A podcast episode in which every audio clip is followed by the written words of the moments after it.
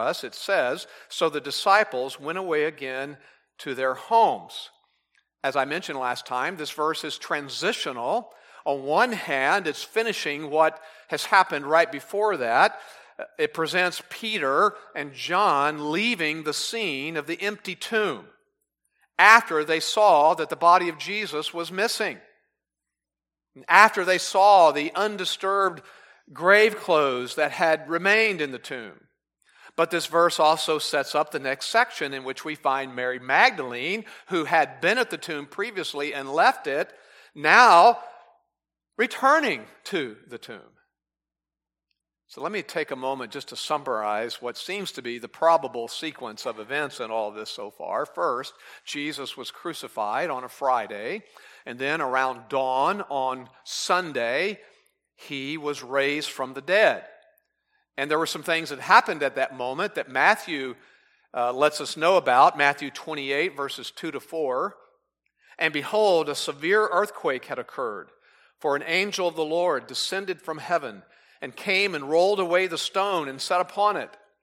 Verse 4 The guards who were guarding the tomb, the guards shook for fear of him and became like dead men. That was quite a moment when the stone was rolled away. Second, a point in time came on Sunday morning where there was a group of faithful women who were planning to set out to go to the tomb one woman, though, Mary Magdalene, went ahead of them and arrived there alone. And alone at the tomb, all she saw was that entrance stone rolled away. She did not look inside. And based just on that, the stone, she concluded that grave robbers had stolen the body of Jesus. So she fled to find the disciples, in particular Peter and John, to report that to them, what she had seen. It's very possible that it was while Mary was looking for those two men that the other women did arrive at the tomb, entered it, and some angels were there for them, and they heard the news of the resurrection. Here's an account of that Mark 16, 5 and 6. Entering the tomb, they saw a young man sitting at the right wearing a white robe, and they were amazed. And he said to them, Do not be amazed. You're looking for Jesus the Nazarene who has been crucified. He has risen. He's not here. Well, Mary, though, was looking for Peter and John. She found them, told them about the rolled away stone, and it was that news that prompted those two men then to race to the open tomb, evidently after the women had left, after the angels had even left. Entering in, they saw the grave clothes left behind and then they returned to their places where they were staying in Jerusalem. So that summary brings us to verse 11. Mary Magdalene, driven by this overwhelming sense of grief and loss, she returns to the grave after the two men had departed. And once there, she has two very unique encounters. And that's how we will outline our study today. These two unique encounters that Mary Magdalene had at the tomb. Number one, an angelic encounter. An angelic encounter. Verse 11. But Mary was standing outside the tomb weeping. And so, as she wept, she stooped and looked into the tomb. Now, as I said before, when she was there, Mary did not look inside the tomb at all in her previous visit. And evidently, in returning, she had not crossed paths with Peter and John to hear about the undisturbed grave clothes. Therefore, she's still thinking the same thing that some grave robbers had broken in and stolen the body of Jesus. And she's filled with grief still. So much so that it says she broke down weeping, just hoping to find someone who might know where they took the body of Jesus and where they had put it. However, this time she did look into the tomb. And what she saw was a surprise to her. There were people in there. Verse 12. And she saw two angels in white sitting, one at the head and one at the feet, where the body of Jesus had been lying. These were angels in dazzling white raiment, one perched at either side of the slab where Jesus had lain, one at the head, one at the feet. Verse 13, and they said to her, Woman, why are you weeping? Now, we saw earlier that Jesus used that same term, woman, to address his own mother. Couple of times. He did it back at the wedding in Cana, and we saw him use that term to address her when he was hanging on the cross. And I've mentioned to you along the way that it really is hard to come up with an English equivalent of, of, what that address would be. All we know is it was not disrespectful at all. So here, the angels use this general and respectful address in a question that they posed to Mary, a question that was actually a gentle reproof. She and the disciples should not be so filled with grief.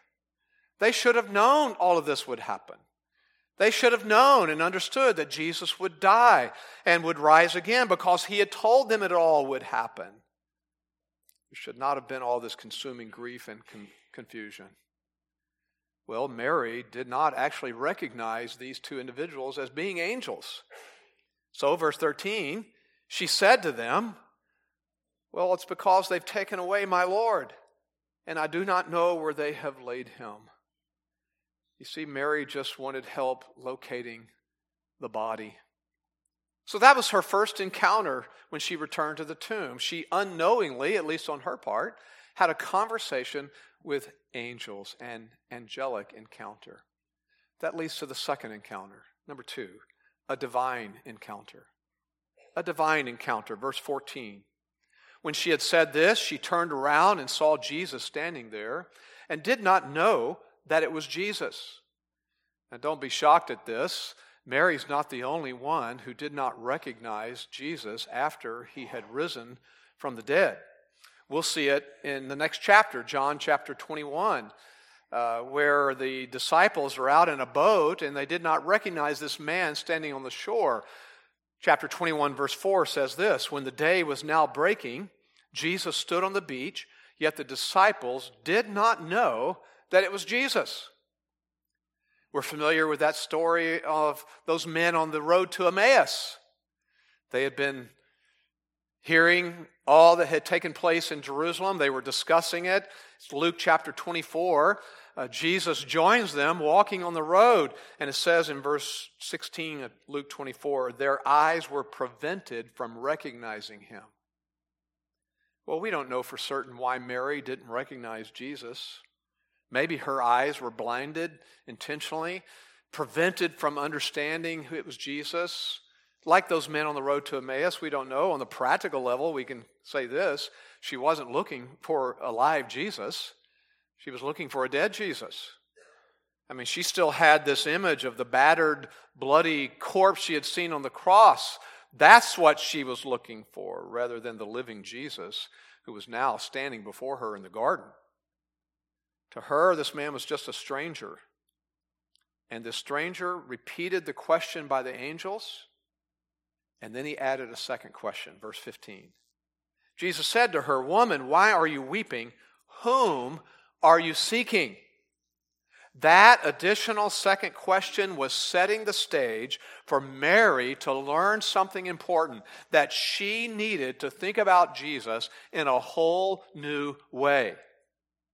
However, in her grief, she just continued on in her confusion. Verse 15. Supposing him to be the gardener, she said to him, Sir, if you've carried him away, tell me where you have laid him, and I will take him away. She's thinking maybe this man, this stranger, had been involved in moving the body. Maybe since he was a gardener, that was her conclusion. Maybe the owner of the tomb had finally told this gardener, Get that body out of there. He's a convicted criminal. I don't want that body staying in there. We don't know. We just know she wanted to ensure that Jesus had a proper burial. She says, I'll, I'll take him away, I'll take care of the body. But then, with a single word, Jesus opened Mary's eyes. Verse 16. Jesus said to her, Mary. That word, that single word, Jesus speaking it as he had before was enough to remove her blindness, to take away her doubt, her confusion, even her sorrow. You know, I couldn't help but think of John chapter 10 as I read that verse and dug into it a little more. Those verses in John 10 where it talks about the shepherd and how the sheep hear the voice. For example, verse 3 the sheep hear his voice, and he calls his own sheep by name and leads them out. This sure is a graphic illustration of that. Verse 4 of John 10 and the sheep follow him because they know his voice. Verse 27, Christ says, My sheep hear my voice, and I know him, and they follow me. And I get it. That, that's talking about all his true sheep hear the, the call of the gospel. And as his sheep, we, we hear him speak in the word. We know what truth is. We hear his voice.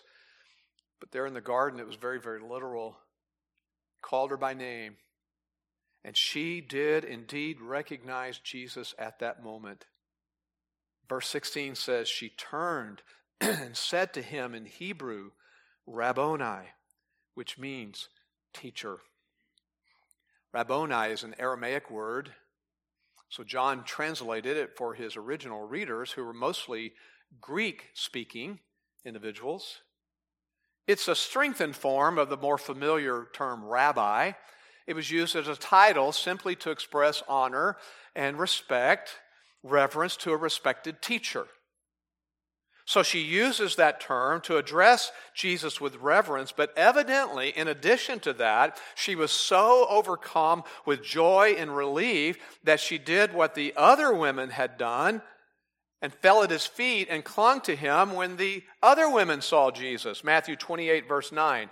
Jesus met them and greeted them, and they came up and took hold of his feet and worshiped him we can conclude that Mary did something similar to that because of Jesus' remark now in verse 17. Jesus said to her, Stop clinging to me, for I have not yet ascended to the Father. Just so you'll know, this is one of the most difficult verses in the Gospel of John to interpret. It's a command that's a prohibition, and it's reflected in various ways in the different translations. In the uh, NASB, the New American Standard Version that I tend to use, along with the ESV and the New Legacy Bible, uh, they all put it the same way stop clinging to me. The familiar King James term is touch me not.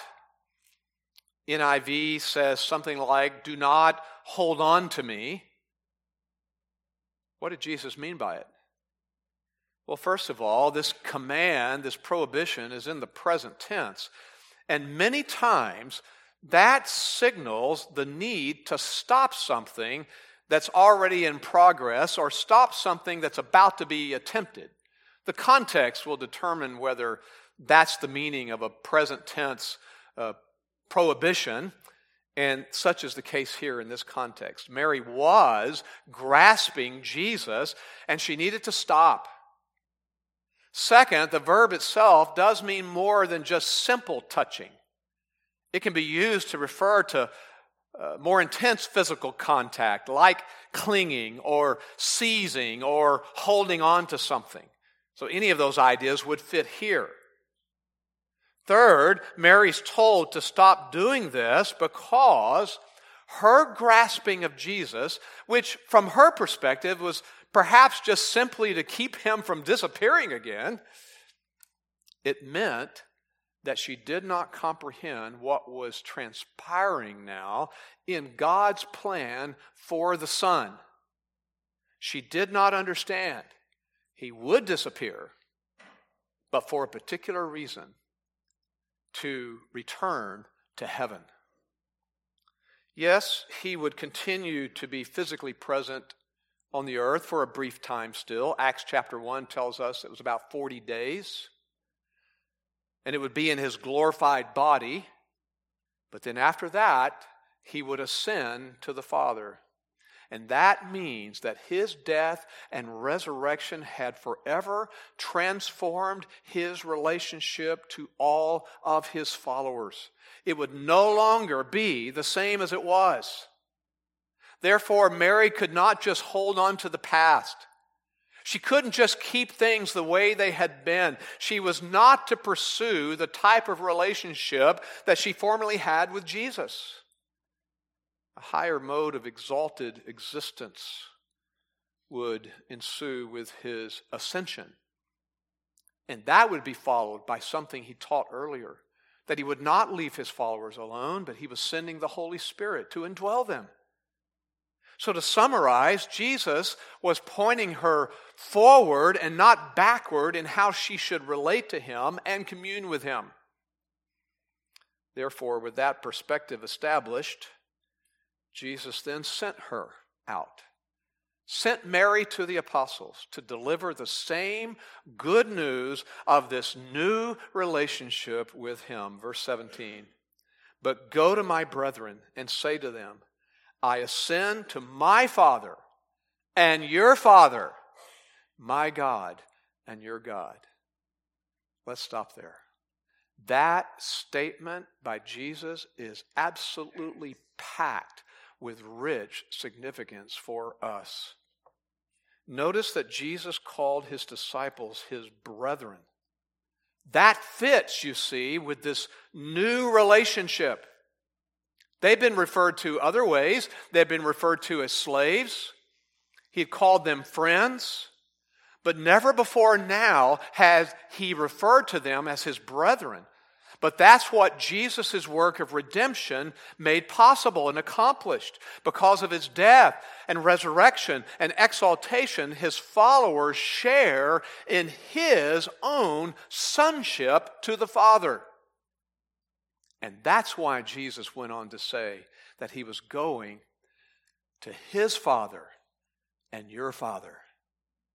His God, your God. The author of Hebrews says the same thing. Listen to this. Hebrews 2:11. For both he who sanctifies, the Lord, that's the Lord, and those who are sanctified, that's his followers, are all from one Father, for which reason he is not ashamed to call them brethren. So let's talk about this for a moment because there is an important doctrine involved here. These facts that Jesus' Father is our Father and that we're His brethren, that point to the doctrine of adoption. The doctrine of adoption. God adopts as his sons and daughters scripture just refers all to all of us as sons he adopts as his sons those who trust in christ listen to paul's comment in galatians 3 verse 26 for you are all sons of God through faith in Christ Jesus. But listen to how the New Testament puts this in terms of, of adoption. Romans 8, 15 and 16. You have not received a spirit of slavery leading to fear again, but you have received a spirit of adoption as sons by which we cry out, Abba, Father. The Spirit Himself testifies with our spirit that we are children of God. Why are we children of God? Because God has adopted us as sons so we can call Him our Father. Ephesians 1, verse 5 puts it in terms of God's sovereign will causing this to happen. Ephesians 1 5 says, He predestined us to adoption as sons through Jesus Christ to Himself. This is such an important and encouraging doctrine, even more so, dare I say it, than the doctrine of justification. Now, don't get me wrong. Justification, very important. Justification, essential. What's the doctrine of justification? In justification, we find the reality that God, the eternal divine judge, pronounces a sinner forgiven. It's a legal concept with legal language. He pronounces the criminal, the sinner, forgiven, and therefore not liable to punishment anymore. Therefore, we have a new legal standing before God. We can exist in His presence without the threat of judgment. So, yes, we are thankful for our justification. However, adoption is even richer. This week at the conference, uh, Dr. Joel Beeke was actually doing a session on the Puritans' teaching on the doctrine of adoption. So it was very timely for me. I'll just summarize something he said here. He put it this way Adoption means that God, the divine judge, after pronouncing the verdict, comes down from his bench, as it were, puts his arms around us, and says, Come home with me now. I am making you a part of my family. You see, in adoption, God brings us into the intimacy of personal relationship with Him. You could say it this way we've switched families. I mean, we're all born into a particular earthly family. We're born into Adam's fallen family, and it is a really dysfunctional family. But those who trust in Christ are cut off from Adam's family, and we're grafted into God's spiritual family. Therefore, we are made children of God. And in this intimate personal relationship with God, then we are brothers, sisters of Christ. Romans 8, verse 29. For those whom he foreknew, he also predestined to become conformed to the image of his Son, so that he, the Son, would be the firstborn among many brethren. So, due to our adoption, Jesus is now our older brother. And we've been brought into his same relationship of love with the Father. And what is that relationship? It's one of sonship. And sonship involves the idea of heirship, being an heir. So, as sons, we are co heirs together with the eternal Son himself, Jesus Christ. That's what God has done by an act of sovereign grace. He not only treats us as if we're not guilty legally, He makes us part of His family and treats us as He would His own Son, the Lord Jesus. So, back to Jesus' words to Mary. This amazing doctrine of adoption is what we're pointed to here when Jesus said the wonderful, wonderful words My Father and your Father. Well, Mary understood her responsibility now. Verse 18 Mary Magdalene came, announcing to the disciples, I have seen the Lord, and that he had said these things to her. Mary did as she was told. And in doing so, she functioned as Jesus' messenger to Jesus' messengers, the apostle to the apostles. What a joy it must have been for her to tell them all of that, of what she had seen and what she had heard, to tell them all that Jesus had said. Well, I want to leave you with some thoughts that I hope you will continue to ponder. Some thoughts just to continue to ruminate on.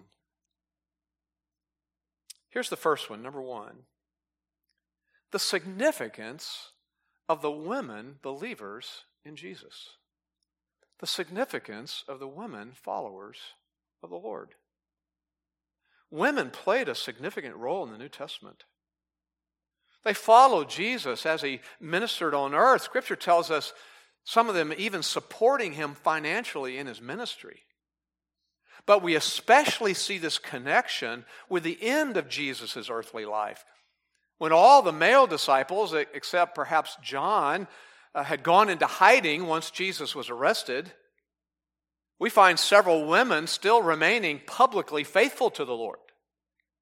Several women visited Jesus' tomb. In fact, female believers seem to have been especially intently devoted to Christ. Of course, that's something that's always been true of godly women, right? Psalm 31, Proverb 31. They fear the Lord, they honor and reverence Him. My point is, if you're a woman, you should take inspiration from this, from the pure hearted devotion to Christ of these women, and from the special place that they clearly occupied in Jesus' ministry on earth. Women are significant in the New Testament, and that is still true in the church today. Number two is the significance of our equal adoption. The significance of our equal adoption. Here's why I put it in those terms. Let's go back to some other doctrines. Take the doctrine of regeneration, what it means to be born again, born from above, our spiritual birth. It is exactly the same in every person's life. Conversion might look differently depending on the life that you've lived, but regeneration is the same for all of us. It unites us. The doctrine of justification, I could say the same thing. This legal pronouncement of being forgiven, it's the same for every believer. And I can also say about adoption. Adoption is equal to all God's people. There is no difference in any particular believer status in the family. And therefore, the privileges of adoption and the duties of adoption are all equal for all believers. From the least significant person in the world's eyes to the most famous and prominent. I wasn't asked to speak at that conference this week, but I'm adopted just like they are. Let's talk about the privileges. What are, what are those equal privileges? Well, there's no way I can go into depth in all of these, but here's some. Just because we're adopted, we have access into the Father's presence. We can walk with Him in a personal relationship with love. It's as if Christ Himself says to you, You can now speak to Him the way I speak to Him, with the same sense of intimacy with the same assurance that He loves you. As His children, we therefore have an open throne of grace with God. We have a place we can always go to to receive God's loving, fatherly care and provision for our lives. As a father, He comforts us with love and compassion.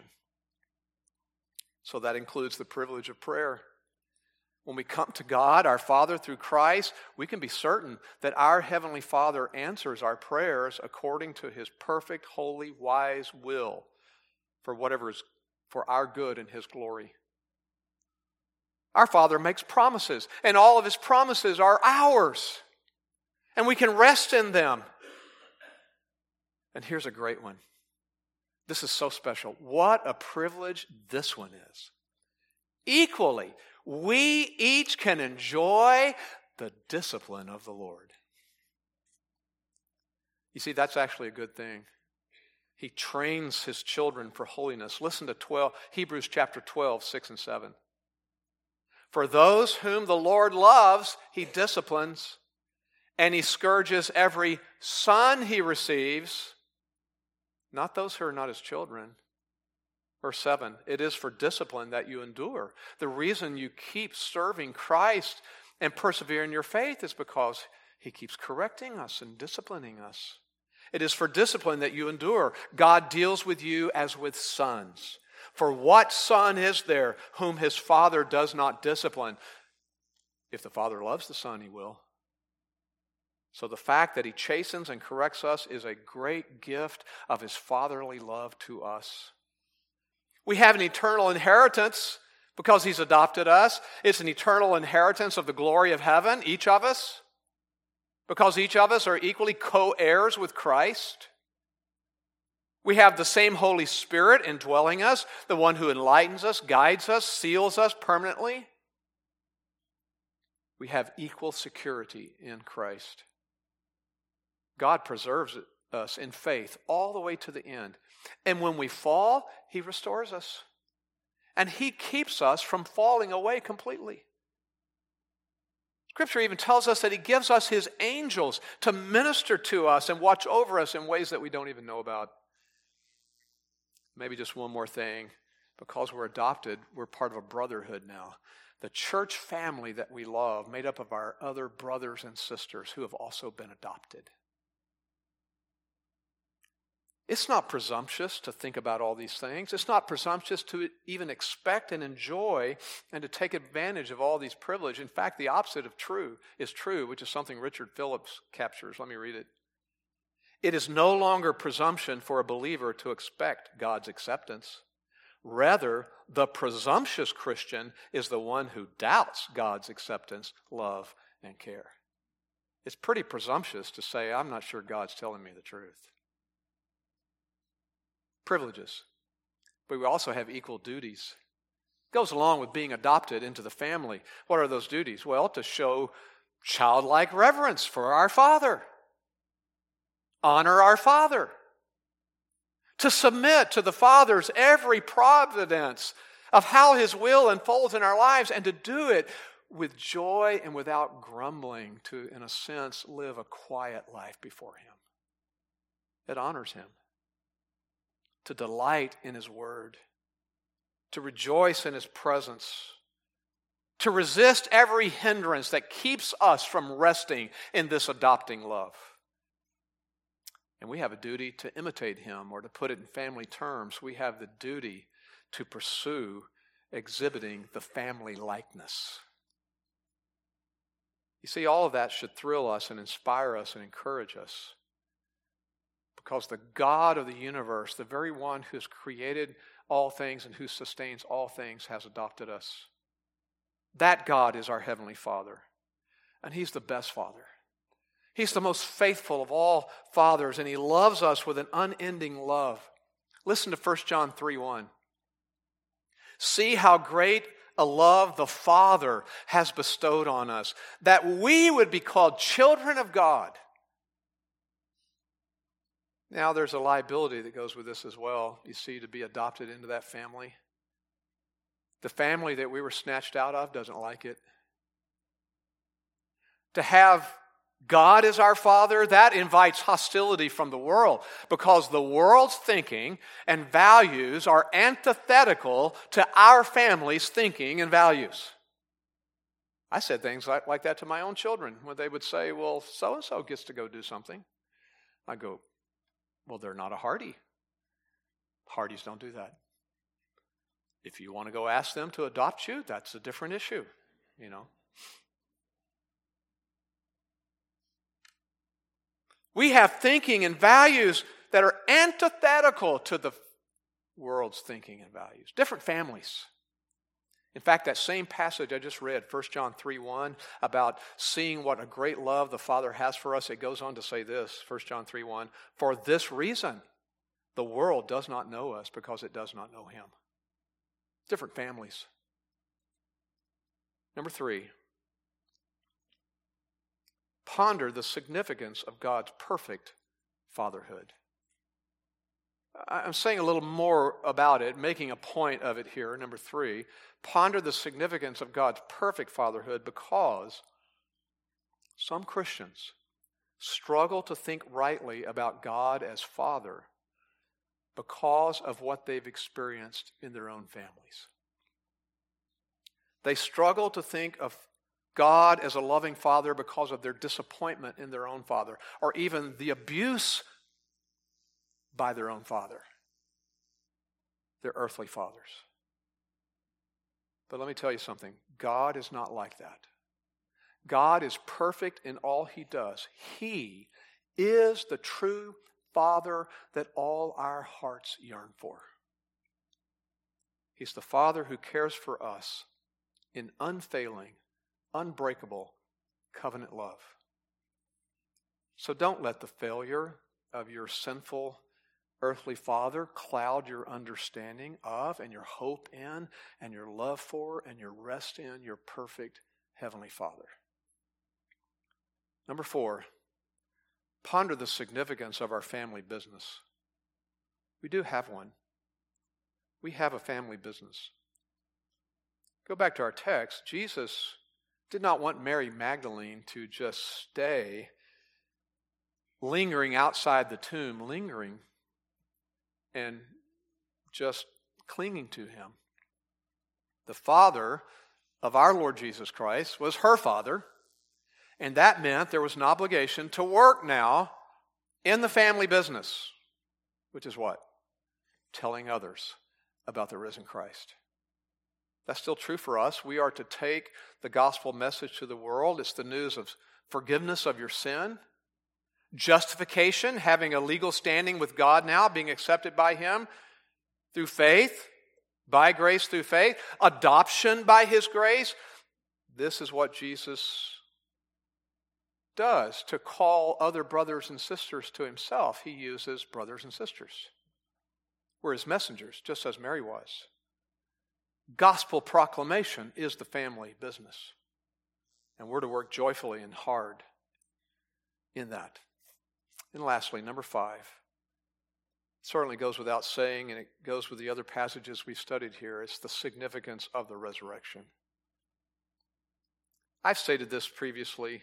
It is impossible to believe in the Jesus of the Bible without believing that he rose bodily from the dead. Romans 10 9 is clear. If you confess with your mouth Jesus as Lord and believe in your heart that God raised him from the dead, you will be saved. Those who reject this doctrine of the resurrection of Christ are outside the sphere of salvation. They're not saved. And their rejection is not based upon a lack of evidence. That's not it. It's the state of their heart. It's the stubborn unbelief driven by the love of sin in their heart. The bottom line is they don't want to accept the Christ of the Scriptures because he's God. If they accept him, they'll therefore be accountable to him for every violation of his law.